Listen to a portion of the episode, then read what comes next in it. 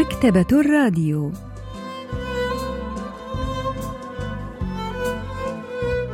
أهلا وسهلا بكم في حلقة جديدة من البرنامج الأسبوعي مكتبة الراديو، الذي نستعرض من خلاله كتابا جديدا كل أسبوع. واليوم سوف نستعرض قصة ساحة خالية للكاتب باك هايون. لحظات ونوافيكم بالتفاصيل.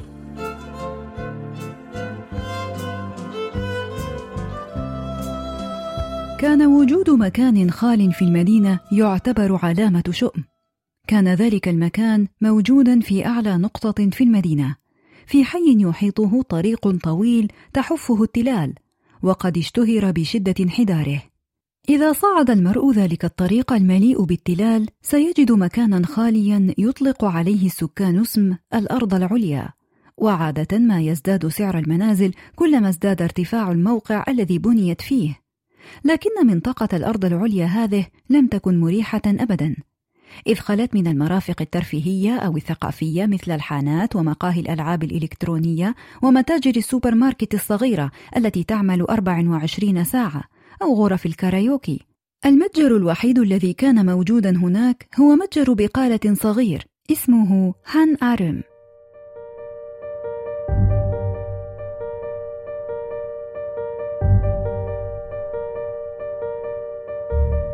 وفي منتصف منطقة الأرض العليا تقع الساحة الخالية محل الجدل. في البداية أزيل 5 أو 6 بيوت، فخلفت الإزالة ساحة خالية، وتوقع الناس أن ينشأ مكان تلك البيوت مجمع سكني أو مبنى للخدمات المتعددة. لكن شهرا كاملا مر والساحة على حالها، وهنا بدأ الناس ينتبهون لما يحدث في الساحة. كانوا يجدون أحيانا زجاجات خمر فارغة أو عبوات أيروسول ملقاة هناك، وهو ما جعل الناس يعتبرون تلك الساحة منبعا للجرائم. قال صاحب متجر هان آرين مارت إن بقاء الساحة خالية هكذا في تلك المدينة هو نذير شؤم، بل خطيئة.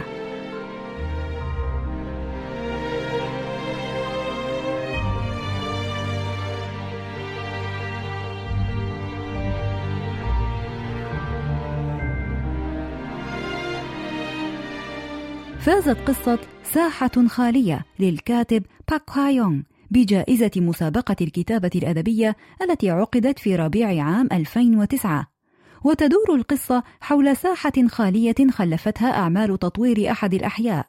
أزيلت المنازل من المنطقة المذكورة وترك مكانها خاليا، وسرعان ما تراكمت فيها أكوام القمامة لتنثر الفوضى في المكان. كان الناس يذهبون في الليل يلقون بأكياسهم البلاستيكية السوداء مجهولة المحتويات قبل أن يغادروا المكان بسرعة قبل أن يراهم أحد.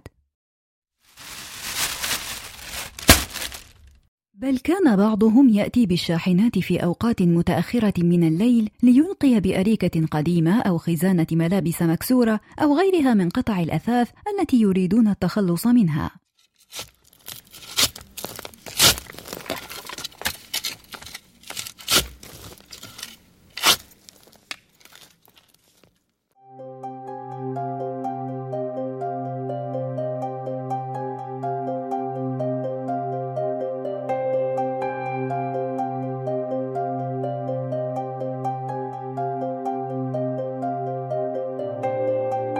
لكن الناس لم يأتوا إلى الساحة الخالية كي يلقوا بقمامتهم فقط، بل كانوا يأتون أحيانا كي يحرقوا أو ينثروا الأشياء في الساحة. جاءت امرأة ذات بثور داكنة أسفل عينيها عدة مرات كي تحرق شيئا ما. كانت تضع الخطابات والبطاقات وأحيانا لعبة قماشية أيضا في دلو قبل أن تشعل فيها النار. كما كان أحد السكان الذين يعيشون في غرفة في الطابق النصف أرضي في منزل قريب في الحي يأتي إلى الساحة في أغلب الأيام في الصباح الباكر كي يدفن شيئا ما هناك. كان دائما ما يحمل مجرفة وشيئا بحجم جسد بشري ملفوف في البلاستيك أسود اللون. وكانت هناك أيضا امرأة عجوز تنثر الملح على أرض الساحة ليلا ونهارا، ومع تراكم القمامة في الساحة بدأت وفود القطط في المجيء.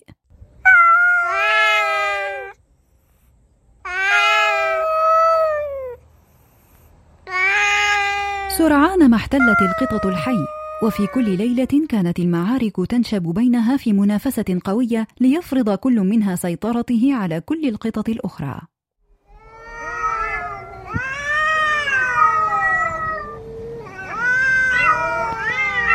كانت القطط تصدر أصواتا غريبة جدا عند اشتداد الحر، وعندما كانت تمطر أو كانت الرياح تشتد كان عواء القطط يجعل الشعيرات على أعناق أهل الحي تنتصب.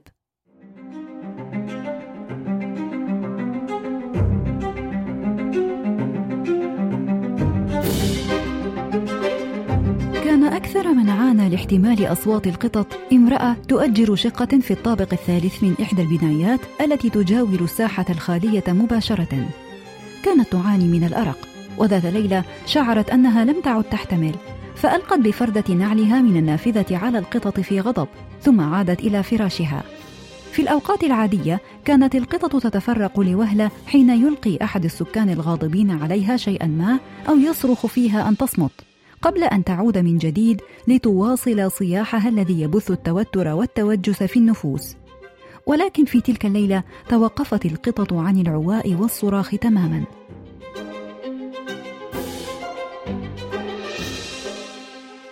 في الصباح التالي استيقظت المرأة واستعدت للذهاب إلى العمل، وعندما كانت على وشك الخروج من المنزل اكتشفت غياب نعلها. تمتمت تسب القطط واتجهت إلى الساحة الخالية كي تسترد نعلها، وهناك فهمت السبب الذي جعل القطط تصمت في الليلة السابقة، فقد انغرس كعب نعلها الدقيق الحاد في رأس قط ميت في الساحة. اكتشفت المرأة العجوز التي كانت تحرص على رش الملح على الساحة باستمرار أمر القطة المقتولة، فنزعت الحذاء عنها ورشت الملح الأبيض الخشن على جثتها. أما من دفن الجثة فهو الرجل الذي كان يعيش في الغرفة الموجودة في الطابق النصف أرضي. كان يحمل المجرفة وشيئا ما ملفوفا في البلاستيك الأسود كالعادة تحت إحدى ذراعيه، بينما حمل كشاف النور تحت الذراع الأخرى وهو يتجه إلى الساحة الخالية. وعندما سقط الضوء المنبعث من كشافه على جثة القطة رح يتأمل الكريستالات البيضاء اللامعة المنثورة على جثتها في فضول.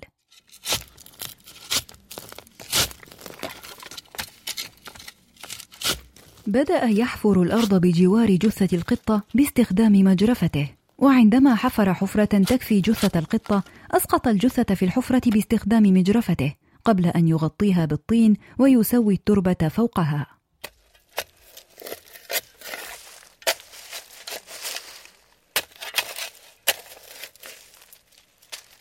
هطل المطر كثيفا في اليوم التالي. كشفت الأمطار الغطاء عن جثة القطة وعن أشياء أخرى كثيرة دفنها السكان في الساحة الخالية. ذات صباح باكر بعد أسبوع صرخت امرأة صرخة شقت الرياح شقا.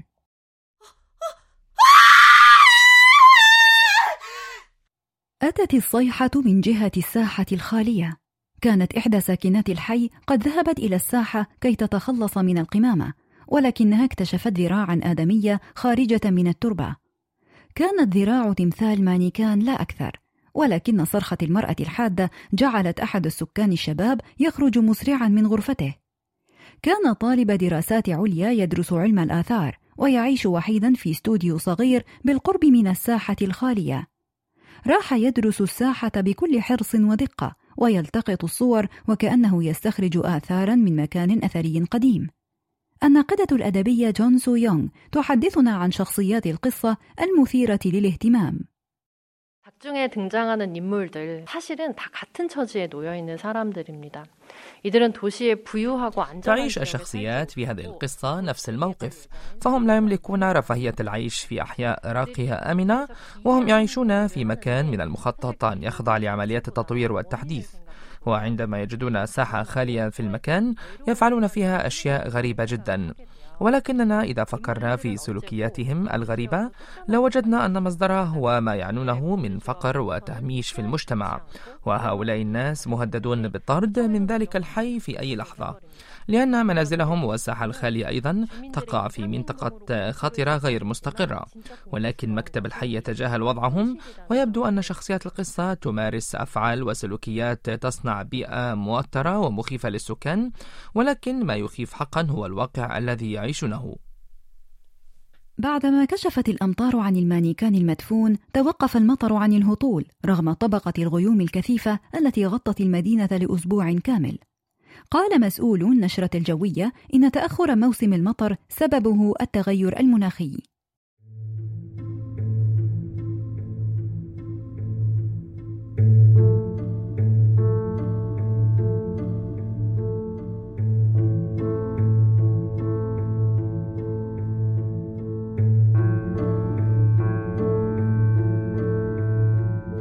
بدت النشرة الجوية المتوقعة لذلك العام مخيفة لبعض الناس، كما تذكر بعض الناس الخطابات السوداء المتوقع أن تأتي إلى منازلهم دون إنذار.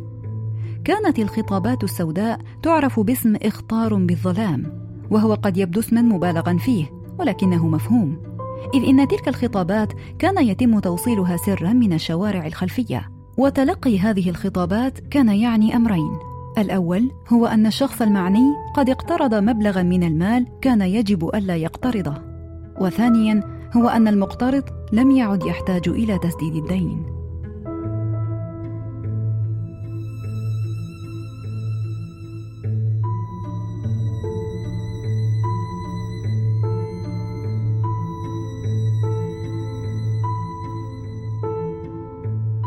ذات يوم خرجت رائحة شيء يحترق من الساحة الخالية. كانت المرأة المهووسة بحرق الأشياء تلمس ذراعا آدميا موجودا في الدلو.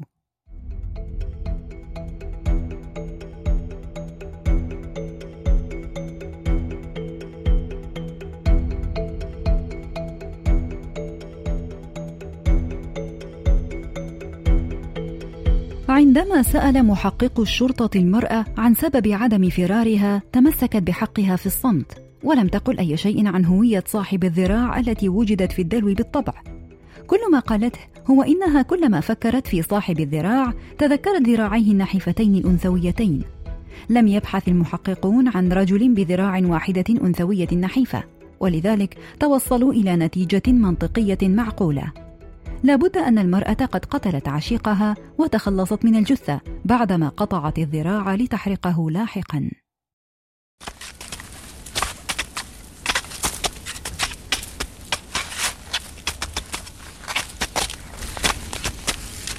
حفر كل ركن في الساحة الخالية. أتى الناس من كل أنحاء الحي ليلقوا نظرة على ضباط الشرطة الذين انهمكوا في حفر الأرض. وكانت المرأة التي ترش الملح دائما ضمن المتفرجين، وكذلك الرجل الذي كان يدفن الأشياء الملفوفة في البلاستيك الأسود، وطالب علم الآثار وصاحب متجر هان آرين.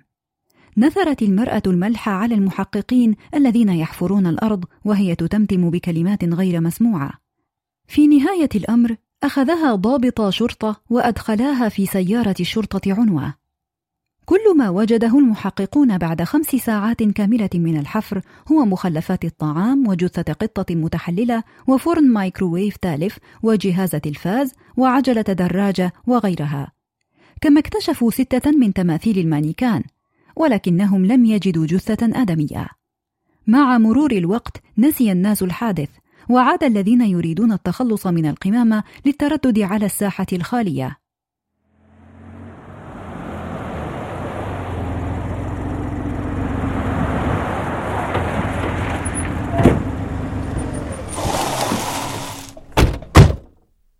ذات ليلة توقفت 3 سيارات في منطقة الأرض العليا، وترجل منها رجال يرتدون البدل السوداء.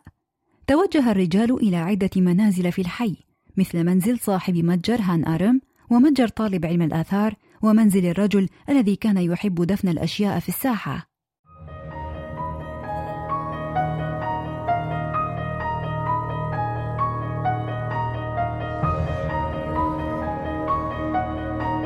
في ذلك الوقت كان صاحب متجر هان آرين يجمع حاجياته في الظلام، وعلى المنضدة بجواره استقر مظروف أسود مفتوح.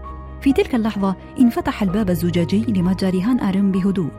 عندما كان صاحب المتجر على وشك الصراخ، ألقى المتسلل بسائل أبيض في وجهه، وسرعان ما تحول وجهه إلى شيء صلب كالبلاستيك. تسللت مجموعة أخرى إلى منزل طالب علم الآثار، وعلى فراشه استقرت ساق آدمية مبتورة تحت ضوء القمر. وجدوا تمثال مانيكان دون ساق في خزانة ملابسه. أما آخر مجموعة فتوجهت إلى منزل الرجل الذي كان يدفن الأشياء فجراً. كان ينام عارياً بجوار تمثال مانيكان. استيقظ الرجل وفرك عينيه، ثم أومأ برأسه وكأنه فهم المطلوب منه، ونهض كي يرتدي ملابسه. حمل أحد المتسللين المانيكان الموجود على فراشه.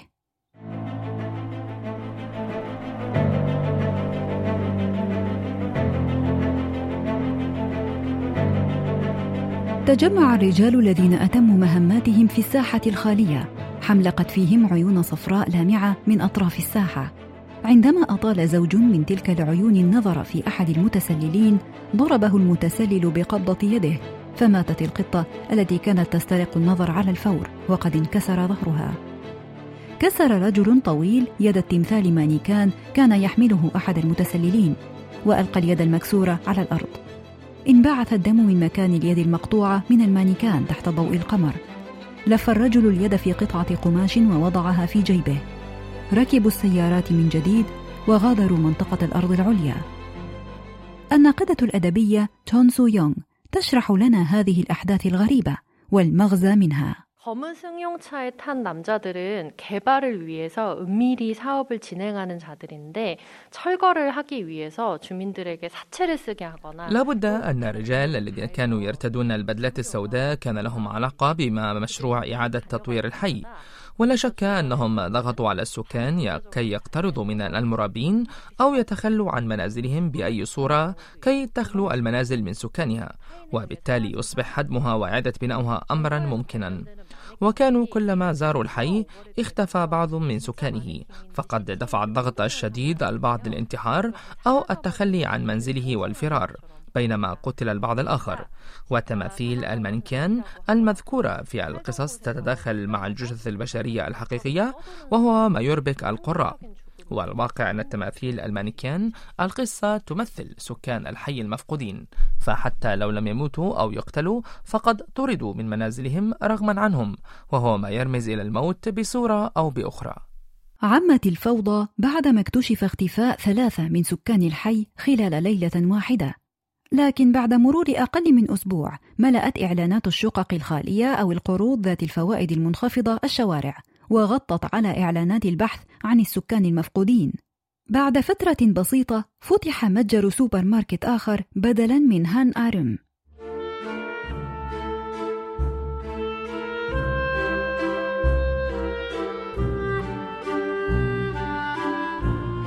في ذلك الوقت وضعت لافتة إنشاء في الساحة الخالية. ارتاح السكان لأن المشاكل التي ملأت حياتهم بدت على وشك الانتهاء. ارتفعت الأسوار وطردت القطط الضالة. لم يعد هناك سوى صوت الصمت في الساحة الخالية بدلا من صوت عواء الرياح والقطط الضالة. تفرقت القطط في الحي، ولكن جثثها بدأت تظهر واحدة واحدة. كان السكان متأكدين أن أحدهم يسمم القطط. بعد يوم من اختفاء القطط من الحي قفزت امرأة من مبنى قريب من الساحة الخالية. وجدوا حذاءها ذا الكعب العالي مع رسالة على السطح الذي قفزت منه. قالت في رسالتها إنها لا تزال تستطيع أن ترى القطط رغم أنها لم تعد تسمع أصواتها. بعد أسبوع واحد سويت أرض الساحة الخالية وصبت طبقة سميكة من الأسمنت فوقها. وهكذا بدأت الحياة تبدو طبيعية في الحي. البروفيسور بانغ مين أستاذ الأدب الكوري بجامعة سيول الوطنية يحدثنا عن ذلك.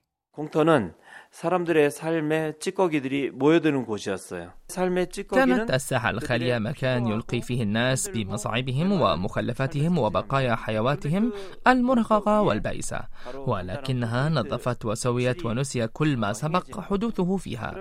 وإذا بدأت أعمال بناء الطرق والمباني السكنية والمتاجر فوق الساحة الخالية، والسكان الجدد الذين سيشغلون الساحة سيعيشون حياة سعيدة، بينما تخبئ المدينة بين طياتها أحداث بشعة وتاريخا فظيعا.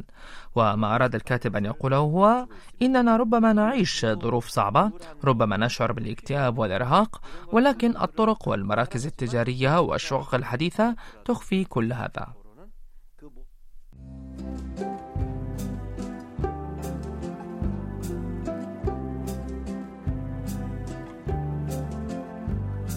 استعرضنا معا قصة ساحة خالية للكاتب باك هايون. وإلى اللقاء في الأسبوع القادم مع كتاب جديد ومبدع جديد.